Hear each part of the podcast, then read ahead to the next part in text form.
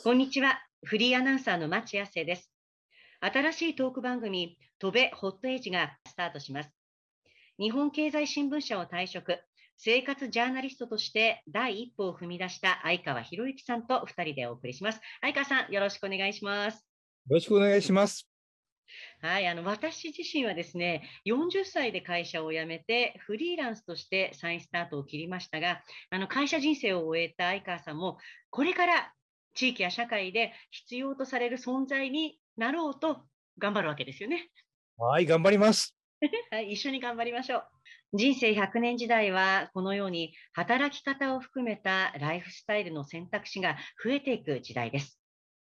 そんな人生100年時代、AI、メタバース、SDGs、そしてコロナ禍、戦争など、私たちを取り巻く世界は大きく変わっています。そんな時代の歩き方を一緒に考えていきましょう。飛べホットエイジは変化を恐れず何にでもチャレンジし、人と人とのつながりを大切にするホットな大人たちのための情報番組です。さて、2022年4月から成人年齢が20歳から18歳に引き下げられました。飲酒や喫煙は現行通り20歳まで禁止なんですが、様々な契約が親の同意なしに結べるようになります。また、若者の社会参加を促したいと政府は期待しているようですが、消費者トラブルが増える心配もあります。本日はゲストに消費者教育に詳しい西村隆夫横浜国立大学名誉教授をお招きし、じっくりお話を伺っていきたいと思います。西村先生、どうぞよろしくお願いします。はい、よろしくお願いします。お願いします。よろしくお願いします。改正民法が4月1日から施行されました。で、その時点で18歳、19歳の若者は成人になりました。まあ、なりましたというか、成人として扱われるということになったわけです。まあ、ただですね、これに先立ちまして、憲法改正のための国民投票の投票権年齢、そして公職選挙法の選挙権年齢などは、まあ、すでに18歳に実はなっておりました。で、まあ、そこで市民生活に関する基本法でもある民法でも、まあ、18歳以上大人として扱うのが適当ではないかという政府の意向も反映されまして、民法が定める成人年齢も18歳となりました。で、まあ、これ、西村先生、国民投票、そして選挙権、に合わせた形で、今回、民法でも成人が18歳ということになったわけですけれども、これについてはどういうふうにお考えですか？そうですね。あのまあ、今回、そのえー、太政官布告からすると146年ぶりの改正というですね、まあ我々、もう二十歳成人、成人式は二十歳というふうにですね、えー、もう頭に焼き付いているわけですが、それが、えー、これだけ、まあ、えー、大きな改正になるということなんですが、そのことが、今、あの、町さんおっしゃるようにですね、えー、実際には、その、きっかけになったのは、憲法改正の、えー、政権党の議論からということが出発点だということをやっぱり我々は再確認しておく必要があると思うんですね。でその、まあ本当に後手後手なんだけど、とにかく法律を通そうっていうことでガーンと政権党はやっちゃったわけですよ。うん、それで法制審議会だって、その、うん、その、まあ、いろんな意見が出てたんですね、法制審議会自体では。だけど、で、その、最終的には、その、国際基準に合わせてやるべきだというような法務省見解なんかが、こう、あの、出て、そういう中で、その、まあ、あの、当時の法制審の会長が、あの、いろいろもろもろ意見はあるけれども、まあ、ここは、えー、ここと、法制審議会としては、賛成、え、という形で取りまとめようかと思うけれども、やっぱりこ、この、これはかなり大きな改正事項だから、国会に委ねますっていう判断なんですよ。つまり、その、えー、審議会が審議会として、果たしてどこまで機能したかっていう問題点が残ってんですよ。うん、で、国会に委ねられちゃったら多数と3分の2いますから、自民党は。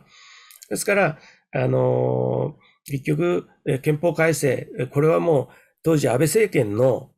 まあ今も頑張ってあちこちで遊説してるみたいですけれども、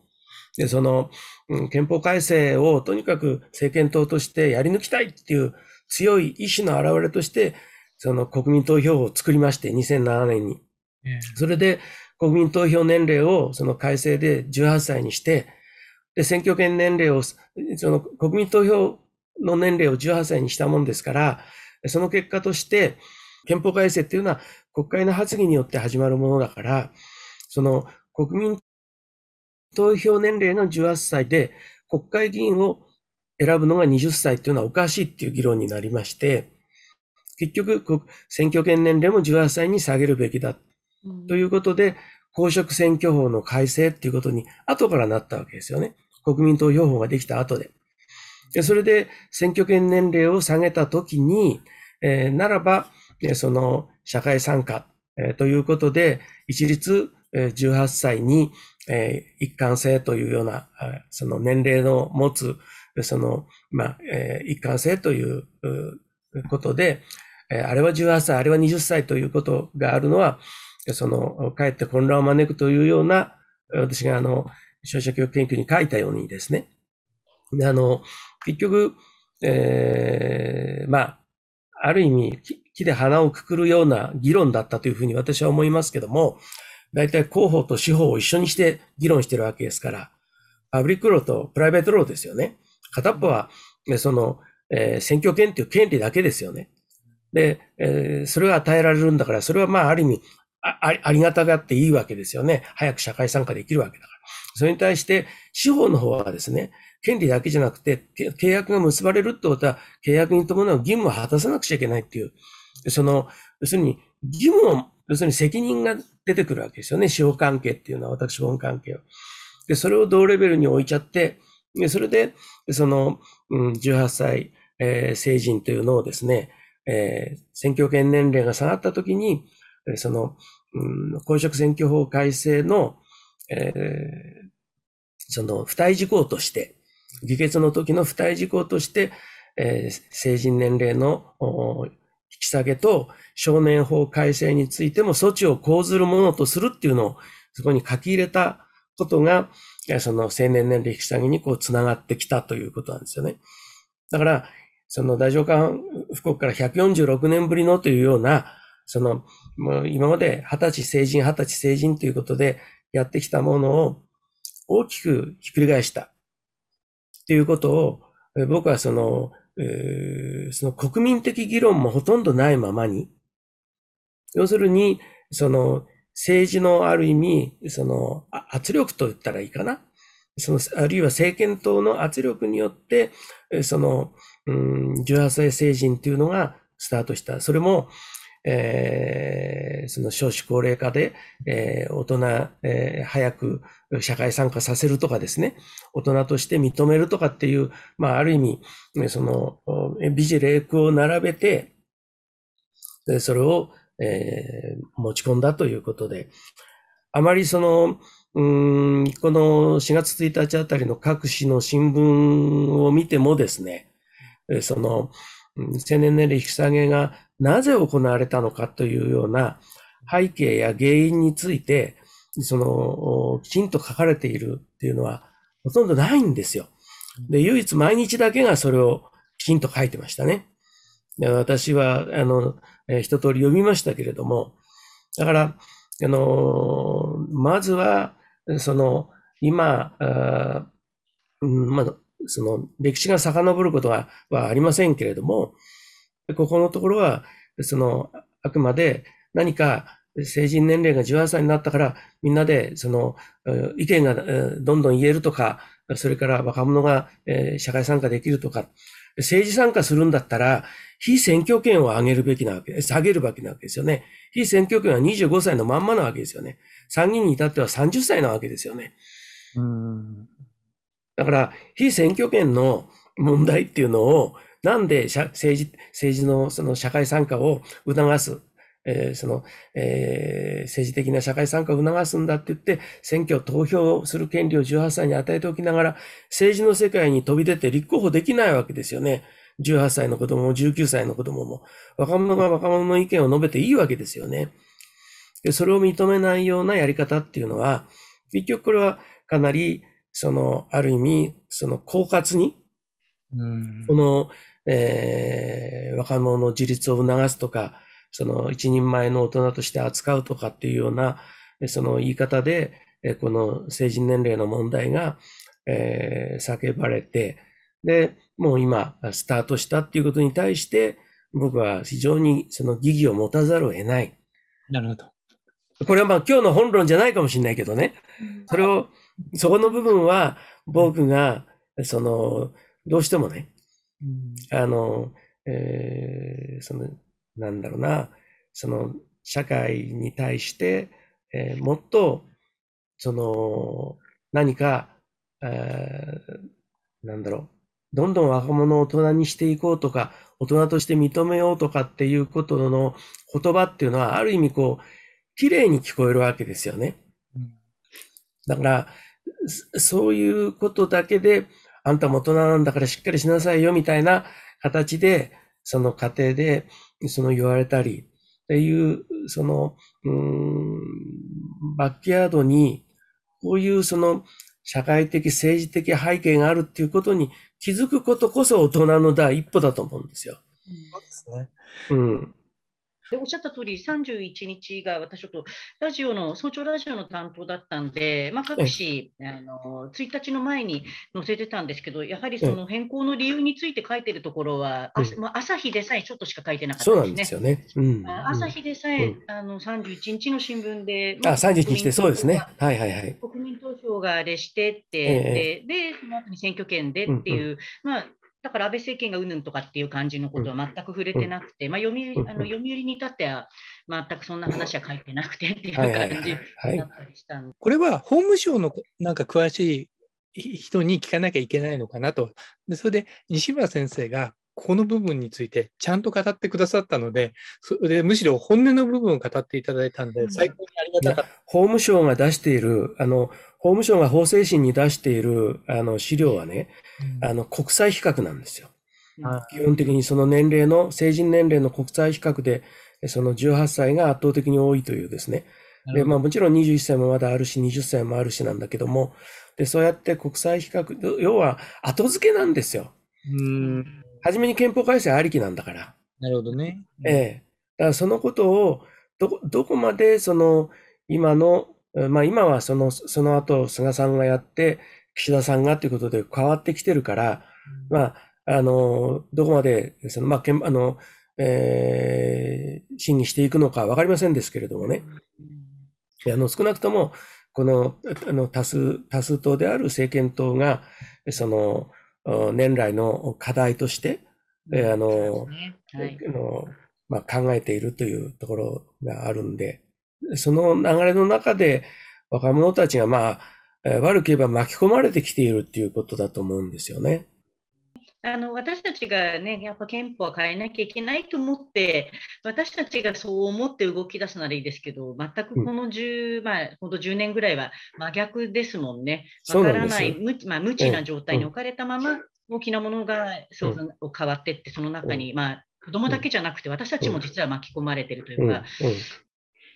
はい、わかりました。まあ、あの一応政府としては若い人の意見をまあ国政に反映しようとか、まあ、自立を促すということをね、まあ、あの一応理念には歌ってるんですけれども、まあ、そういうところ、中身がどこまで議論尽くされて、あのこの成人が18歳になったのかというところが、やっぱりあの西村先生、あと私たちもそれほど話題にならずにというか、まあ、私たちが関心を持ってなかったわけじゃないんですけれども、なんか、やあれあれっていう感じで物事が進んだような気がします。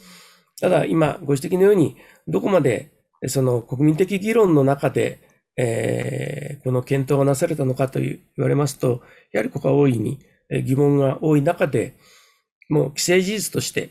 その決まっていったプロセスがこう見えてくるというふうに思います。はい、わかりました。いや、でも今、既成事実というふうに西村先生もおっしゃってましたけれども、まあ、やはりもう4月1日からですね、18歳、ま、以上の人は、親の承諾なしに契約を結べたりという、本当に自己決定しなきゃ、まあ、自己決定ができるように、まあ、これは前向きに言うのか、後ろ向きに言うのかなんですが、自分で決められるようにはなりました。で、これ、プラスの面とマイナスの面あると思います。その中でも、身近なところではどうでしょうか、あのやはり新聞メディアとかでは消費者トラブルにこう巻き込まれるみたいなところの、まあ、どうしてもこう不安要素が多く取り上げられてるんですが、西村先生から見た場合のこうマイナス面というのはどういうところにあると考えてますか？そうですね。あの、これはあの、実際にの国会で、え、この民法改正が、えー、審議された時点でもですね、あの、かなり、えー、野党などを中心にですね、この若年消費者被害が増大する、え、懸念があるということは、えー、大いに指摘されたところで、でそのために、えー、早くからですね、え、消費者教育をして、特に、え、契約被害に遭わないために、え、その、うんきちんと契約とは何ぞやというようなですね、あるいは契約に伴う、え、義務、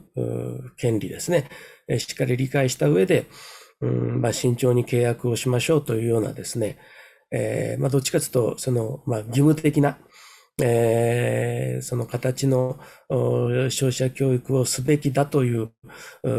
意見がかなり出て、まあ、その結果、えー、民法の改正が、えー、2018年に、えー、決まりますと、えー、同時にですね、政府は、えー、その成年年齢引き下げに伴う、え、アクションプログラムというのを作って、消費者庁、え、文科省、え、金融庁、法務省と、この、えー、2庁2省のですね、え、その、ま、え、共同で、え、とりわけ消費者教育をどういうふうに、え、学校教育の中で展開していくのかということを、え、積極的に、え、議論しですね、え、広げると。まあそういう中で、まあ消費者庁が教材、えー、としてですね、えー、社会への扉という冊子を作り、す、えー、べ、ての全国の高等学校に配って、えー、それを、えー、学校の授業で展開するというようなことをしたりですね。えー、結局、その消費者被害に遭わないようにするという部分だけが、まあ、クローズアップされて、えー、まあ、現在に至っているという状況だというふうに思います。はい、なるほどね。そういうこと、まあ、2018年ということは、まあ、あのかなりの年数では、あのまあ、その消費者教育をね、あの力入れようという動きはあるということなんですが、で先生、これ、私も今回、この成人が、まあ、18歳、19歳の成人になるということで、あのこれ、取り上げられたんで、改めて再認識したんですけども、この未成年者があることで、実は守られてたという権利ですね、この取り消し権っていうものの大きさを、まあ、改めてちょっと実感をしてるんですけれども、やはりこの未成年者であるからこそ守られてたこの取り消し権についてはどういうふうに思われますか？はい。あの、これはですね、あの、まあ、えー、消費者被害に、え仮にトラブルに巻き込まれたときにですね、例えば、えー、その、どうやって解決をしていくか例えば一般の方であるとですね、その契約の仕方が、えー、その取引の相手方、事業者がですね、かなりその詐欺的な、えー、その言い回しで、えー、物を売ったとか、というようなことに、え、その、しましてもですね、仮にそうだとしても、その詐欺的に売ったということを証明するのが非常に難しいわけですね。その言った言わないってことになりかねない。その、まあ文章になっていて、これは明らかにその騙しの手口の文言があるというようなことであれば、これは別ですけれども、これは非常に難しい。ところがですね、その詐欺的だろうと何だろうと詐欺的じゃないだろうとですね、その契約者が、えー、19歳と364日のですね、まだ未成年であれば、誕生日が来てなければ、有無を言わさず契約の取り消しができる。これはもう自動処理なんですね。だから、それができたということは、これは極めて大きな、ですから、まあ法律家は殿下の宝刀というような、その言い方をしますけども、未成年者取り消し権の持つ威力っていうのはですね、これは切り札であったわけですね。ですから、えー、まあ今回18歳、えー、19歳が、その未成年者取消権を喪失する、失うということになるわけですね。ですからそこは、非常にこれは、えー、未成年者、18歳、19歳の、今回成人になる方にとってはですね、これはリスクが大きい、えー、ことになっていく。その部分を自分で防御するしかないというですね、これは一番の大きなマイナス面ということになるというふうに思います。うん、なるほどね。まあ、今伺うと、まあ、有無を言わさずに取り消せるというこの権利という、まあ、でもきっと今まで知らなかたという、まあ、10代、まあ、10代その、ね、本人たちはあれなんですけど、これ、親御さんとかもなかなか知らなかったんじゃないかと思うんですけれども、まあ、要は防波堤になってたってことですね。これ未成年だと、そうですね。だからもともとターゲットにはなりにくい、うん、まあ、その未成年者取り消し権があるがゆえに、うん、まあ、10代、18、19はターゲットにはしても、まああのまあ、悪いことする人からしたら、やっぱりやっても無駄だよみたいな防波堤になってたっていう感じですね、じゃあね。そうですね。結局、その、あの、販売する側がですね、要するに事業者の側が、そのものを販売するにあたってですね、取引をするにあたって、未成年者かどうかということの確認義務があるわけですね。ですから、あの、相手方を知らずに販売した場合にですね、その、契約をしてしまった若者にとってみれば、その自分がうっかり契約をしちゃって、えー、その失敗したなと思っても、もしそれを相談したり、えー、その相手方にですね、申し出たりした場合に僕は未成年者だよということで、えー、その拒絶がですね、撤回ができた。えー、ですからこれはその親御さんにとっても、まあ、目玉というかですね、今ありがたい。ただし、親御さんが同意して契約をしていたものについては取り消しができないっていう、その同時規定がありましたんで、親御さんがの 同意しているというものであると取り消しができないということにはもちろんこれまでもなっていたという状況はございます。うん、なるほどね。わかりました。いや、で、あの、実際、まあ、今、取り消し権の話伺いましたけれども、これ、国民生活センターが、今年2月現在までにまとめた若者がどれだけトラブルに巻き込まれているかという、まあ、件数があのあるんですけれども、と見てあのちょっとご紹介をしますと、全国の消費生活センターに寄せられた若者の年代別相談件数の統計です。で、これ18歳、19歳の相談件数の平均値と、あと20歳から24歳の相談件数の平均値を比較しますと、やはりこれ20歳を超えると相談件数が一気に増えるということが分かるということで、まあ、これはあの防波堤になっているということが数字でも表れています。で、2020年度、例えば18歳、19歳は平均で、と、5689件、まあ、それでも少なくはないんですけどね、6000件いかないぐらいある。でもただ、20歳、20歳から24歳までが9357件ということで、まあ、約倍ということなので、ここの18歳、19歳と20歳の間のやっぱり壁みたいなのが数字でも、まあ、明らかなのかなという感じがしますね、これね、西村先生。そうですね。あの、私も、あの、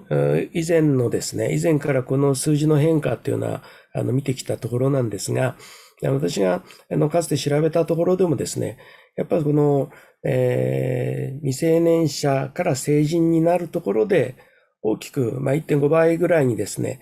その被害件数が、相談件数が増えていくっていうのはですね、これはこれまでにずっとこう見てきた数字、えー、と同様であります。ですから、その結局、その成人ということで契約の撤回ができなくて、やむなくお金を払わなければならなくなってしまう。っ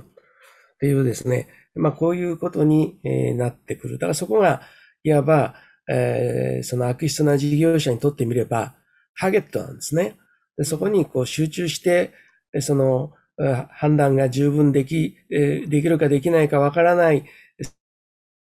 その世代に対して、その、まあ、あの手この手で、えー、まあ、商品を、あるいはサービスを売りまくっていくと。で、そこで、こう、まあ、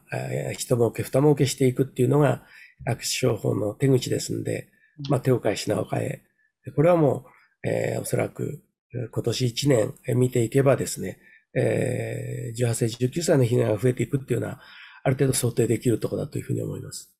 なるほどね。いや、でも私実はあの1995年から2000年にかけてですね、あの国民生活センターのあの番組をやってたんですけども、だから、そうですか。はい、今から遡っても25年ぐらい前には、もうすでにこういう消費者トラブルは、もうその当時からやっぱり問題で、あの悪いことも言い方はあれなんですけど悪いことをする思いつく人たちの狡猾さというかもう本当に手を変え品を変えよくこういうことを思いつくね、だからそういう思いつくアイデアを本当に他に生かしたらいいのにっていうような ことをもう本当に思ってたんですけど、まあ、それがね、ずっと今もま変わらず、まあ、続いている状況です。でね、相川さんもちょっとここまで黙ってますけど、黙ってますけど、まあ今ね、若者の取り消し権がやっぱり行使され、ね、できなくなるということも聞きましたけれども、まあ、そういう意味ではね、私たち若者だけじゃなくてね、まあ、大人の周りにも身近にまあそういう甘い話っていうのはね、転がってて、まあ、どうやって自分で守るかというところは、あの全ての人にね、あの問題だと思うんですけどね、相川さん、ここまで聞いてていかがですか？私ちょうどあの2018年にですね、あのこの消費者被害の問題を中心に、あの、年齢引き下げがどうなるかということで取材をして、その時に、まあ、西村先生にもお話を伺ったんですけれど、まあ、あの、えっ、ー、と、小学生ぐらいからですね、契約について学ぶように、学習指導料が変わって学ぶようになったとか、そういうあの地道な話はプラスだと思ったんですけど、実際にあの当時あの、富山高校に取材に行きましたら、あの、悪質商法が1時間、クレジットカードの危険性が1時間という感じの授業でした。で、先生はですね、あの、寸劇をやったり、あの、業界の映画を見せたりですね、いろいろ工夫してたんですけど、大体あの、家庭科の授業の中で、えー、こういうあのクレジットカードとか悪徳商法、この、この、その日の2時間で、うん、終わりだということだったんですね。そうすると、その、あの、なんですかね、あの、消費っていうのはやっぱりいろいろ体験して分かることですから、だから座学で、まあ、いあのいろいろ寸劇やったとはいえ、どれだけ効果があるのかなと思ったんですよね。だから、そのあたり先生は、あの、その、今の消費者トラブルに対する消費者教育という短期的な 対策、教育についてはど、どんなふうにお考えなんでしょうか？確かに今、愛花さんおっしゃるようにね、あの、大体私も全国の高校を調べてるわけじゃないけれど、多くのあの先生方にこう伺ったり、あるいはその先生方が書いたものを拝見すると、確かにその消費者教育として、そのクレジットなり、消費者の権利なり、消費者の被害なりということをですね、学ぶ時間というのは、まあ、多くて3時間ぐらいと、2、3時間というのが相場なんですね。それで、じゃあそこで何を学ぶかって言ったら、クレジットカードと自己破産多重債務みたいな話であったり、それから、うん、その、消費者の権利義務。で、まあ最近はその、えー、消費者契約法という言葉が出たり、えー、消費者教育推進法という言葉が出たり、さらにそこに SDGs を引っ掛けたりですね。そういうような中身で書かれている。でとにかく、まあ言ってみればですね、えー、その、確かにロールプレイス、まあもう、ごくごく推奨してますから一般的にやりますけれども、結局じゃあ、ペーパーテストやると、えー、成績をつけなくちゃいけないから、ペーパーテストやるとですね、え、その、資格の中にクーリングオフを入れるとかですね、うん、その、えー、その、この場合に契約、と契約成立はどの時点かということを読み取るとかですね。まあそういったような、その、知識レベルのものになっちゃう。で、その、これはあの、えー、先ほど言ったその高等学校に配った社会の扉もそうなんですが、えー、クイズが10問出てるわけですよね。で、そのクイズをやりながら覚えていこうっていう話なんですけれども、やっぱそういう知識注入型のものっていうのは、その、忘れちゃうわけですね。例えば僕らもその、うん、その、えー、世界恐慌が1929年だなんていうのは、こう印象的にまだ覚えてるけれども、その周辺のことを必ずしもちゃんと覚えてない。で、で、なかなかですね、その知識っていうのは、えー、こう、ものにこうなっていかないわけですね。だから、むしろ、まあ、やって、その無駄だとは言わないし、必要なことだし、消費者被害にどんなものがあるか、社会問題として認識することは大いに必要だと思います。で、ただやっぱりこう、むしろ、基本的にはですね、こう自分で考える力とか、その疑問に思う力とか、その、とにかく、鼻から疑ってみるとかですね、その、人を信用しないとかですね、その、学校で、その、人を信用しない方がいいって教えるのはどうかと思うかもしれないけれども、その、やはり、その、特に取引の世界では、もう、うぞうむぞうですね、その、あの手この手で、その、言葉巧みに声かけてくる、そういう輩がたくさんいるんだと。だから、その、おかし、まずおかしいと思いなさいというですね、そういう、えー、疑問符を持つというか、えー、まず疑問から始めるというような、この練習をしたらいいと思うんですね、学校で。だから、その、あの、この間もある高校の先生にあの申し上げたんだけれど、あの、その、えー、例えば、教室に校則を全部先生書いてごらんなさいと。で、校則で、それってなんで守らなくちゃいけないんだっていうことを生徒同士に話し、話させたらどうだって。たら、そんなことやったら先生大変ですよって言って、その先生が、家庭科の先生がおっしゃるわけですよ。で、だけど、そういう身近なものからですね、なんでその、あの、えー、髪の毛は短くとかですね、その、えー、その、膝、膝上何センチまでとかですね。そういう、その、制服を着なくちゃいけないとかですね。そういった身近なことに疑問を持つことで、常にこう考える癖、おかしいなと思う癖をつけるような訓練をする方が、その、よほどいいというふうに思ってるんですよ。ただ、その、まあそ、その先生の名誉のために申し上げると、その先生はとってもいい授業をやってましてね。あの、あの、えー、この広告をですね、スマホにあるネットの広告をチェックさせるんですね。おかしいと思うものを見つけなさい。えー、生徒は、あの、どんどんどんどんその片手でスマホをくくりながら、えこれちょっとおかしいんじゃないの？って言って、で、おかしいと思ったらそこで画面止めてって先生がこう止めさせるわけですね。それですぐスクショしてって言うわけですね。で、スクリーンショットさせるわけですね。で、それを、その、えー、提出させるんです。で、ただ単に提出させるじゃなくて、そのワークシートがあってですね、どこがおかしいと思ったかっていうことを、まあ、書かせて、しかもそれをですね、その、県に送るんです。県の消費生活担当に。で、その県の消費生活担当がですね、それをきちんとチェックしまして、その、いわゆるその、景表法上の有料5人に当たるかどうかと。例えば、その、無料提供とかですね。その、何何日以内とかですね。そういったことをチェックして、これがその法違反ということであれば、行政指導にまでその結びつけるというですね、大変画期的な事業をやってるんですね。これは県と学校がうまく結びついて、えー、10年以上続いてるんですね。なるほど。はい。だから、そういうのを、やっぱり各学校が一つ真似していただいて、県も協力していただいて、なんか自分たちが、その普段、身近に見てるものが、そのことで、その、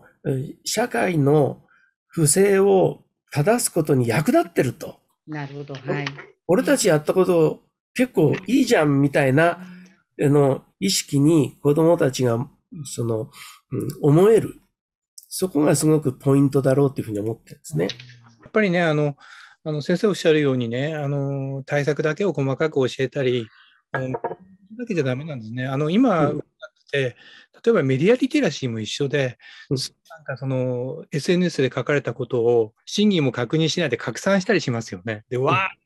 ーっと、フェイクニュースも広がっちゃいますよね。だから消費者の問題だけじゃなくて、いろんなことをまず疑ってかかるということが欠けてると思うんですけど、消費者教育っていうのはまさにそういう部分にもあの踏み込む教育なんでしょうか？そこが一番僕はベースだと思ってるわけ。だから、クリティカルシンキングっていうのがね、あの、言ってるのは、その、あらゆるものに対して、その、まあ、健全な、えー、会議心というのかな？猜疑心というのかな？そういうものを育てていく。で、やはりですね、その社会の発展っていうのは、そのこれからあるべき、そのより良い社会を作っていくっていうことを考えたときに、やっぱりその、現状維持じゃダメなんですね。今のものを是としていくものに何ら発展はないわけですよね。だから、やっぱりその現状に対する不満であったり、現状の何かおかしいということに子供ながらに、生徒ながらにこう気づいていく。で、日本の教育、学校教育っていうのは特にですね、その、これを覚えろ。これをしっかり試験までに覚えろっていうことで、知識注入型でずっと来たわけですよ。はいそれが、ここ数年やっとアクティブラーニングとかですね。はいその、えー試験問題でも考える力を試すとかですね。これはあの、えー海外のその OECD のピザのテストですよね。え国際、え学力評価してきました。フィンランドが高いとかよく2000年代言われました。初頭にですね。で、それはやっぱり日本の教育の仕方がおかしいっていうことが言われて、本質的にはあんまり変わってないんだけど、本質的にはあんまり変わってないんだけど、やっぱりその、かつてのセンター入試、共通一時もそうですけれども、結局、そのどれだけのその知識を覚えたかっていうことで測られてきた。だから疑問に思うっていうことが、どっかそのすり抜けてきちゃった。だから自分で考えて、自分で学び取って、自分で何かを作っていくっていうところが、非常にこう、えー欠如してきたわけですよ。だから、あの、例えばその、よくその、アメリカの大学の授業なんかで先生が15分喋って、あとはもう自由なフリーディスカッションで、で、場合によったら先生いなくなっちゃうというような話もあるけれども、それぐらいなことを、その、中学や高校や、あるいは小学、まあ小学校はある程度やってるような気もするけども、中学、高校は入試があるからどうしても、そういうこれだけのものを何時間の間に覚えなくちゃいけないっていうようなことでやってくるんで、いつの日かですね、いろんなことに疑問を挟む、その余地さえ感じなくなってきている。だから、例えばさっき相川さんがおっしゃったけれど、SNS で流れてくれば、お、そうだな、いいねで言っちゃうと。あるいはその情報を拡散しちゃうと。これもっと広げてって言われれば、瞬間的に判断、瞬間的にやってしまうっていうようなことがですね、え今の彼らの、うんなんていうかな、え性格の中に、その、もう、組組み込まれているっていうところがある。だからそこを一歩踏み、あの、踏みとどまってですね、で、あの、お考えてみる。ちょっと待てよというですね、その、お熟慮型の思考を練習させるような、訓練させるような事業展開っていうのを、それは別に社会科だけに限らず、家庭科だけに限らずですね、様々な教科や、その学校の中で、え学校の課外活動も含めたところでですね、やっていかないと、であの、本当の意味の消費者教育につながっていかないんじゃないかな。だから僕は消費者教育をまあ専門にしてるから、はい消費者教育を進めることで、うん学校教育を大幅に変えていけないかなっていうのを、まあ、期待してるところはありますね。うんなるほどね。いやでもそうですよね。まあ、だから、このちょっと、ね、18歳成人の問題は、そのまあ、消費者トラブルからまあ入り口で入ってもいいんですけど、ある意味そこで誰もが消費者になるし、誰もが生活者であって、あのまあ、なんだろう、生活者じゃない人はいないわけなので、そそうですね。こからで地域の中でまあ生きていくというか、うんあのまあ、いやおな全18歳、19歳も、まあ、やがてはまた20歳を超えて大人になるわけで、うん。そういう意味では、あのまあ、この消費者、あのトラブルを通しながら、どうやってこう生きる力を身につけるかという、うん。発想の転換をして、うん。なんかね、今のあのスマホの広告なんかは、もう小学校は、下手したら本当3歳ぐらいからスマホは、私の甥っ子なんかもそうでしたけど、もうデジタルネイティブの彼らは、そうですね、Z 世代は。Z 世代は、うんある意味、まあ、今、先ほどちょっと18歳、19歳と20歳のトラブルの件数言いましたけど、まあ、もしかしたら今トラブルになっているようなマルチだったりとか、うん。美容とかそういうものでではない、また新しい、また彼らをターゲットにした、まあ、相川さんも SNS ってね、言いましたけど、なんかそことつながったね、あ新たなその悪徳商法の手口も変わってくるとなると、やっぱりあのなんか細かい悪徳商法を一つ一つ学ぶのではなくて、やっぱりそうじゃない守り方をやっぱりあのしない、学ばないと、結局なくなら、被害がなくならない気がしたので、まあ、今、本当に志村先生がおっしゃった、まあ、疑ってかかる、人を信用しないというよりは、なんか物事の真贋を見極める目を持つみたいな、うん、嘘か本当かを見極める目を養う必要が、まあ、子供の頃から必要なのか、まあ、大人でさえ、これでも西村先生、大人でさえ騙されるじゃないですか。だから、はいはい、ここは。これはね、あの特に、えー、いわゆる特殊詐欺と言われているような、高齢者を狙った、はい、えー、その被害、しかも金額が大きいですよね。そうですね。で、これはもう、あの、消費者問題っていうよりも、これはもう刑事事件ですから、詐欺事件ですから、警察マターなんだけども、やっぱりこういうものに、やっぱりこう、人の良さとか、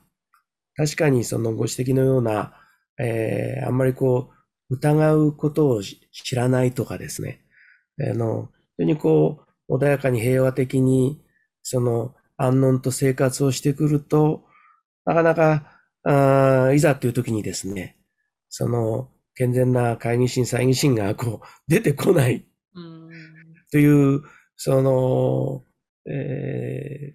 ー、ところあると思うんですよ。だからそれは、なんだろうな、その、よくその世論調査で、その現状に満足してるかとか、あなたは今の暮らしはどうですかとかっていうような調査が時々ありますけれども、そういうのを見るとですね、まあ、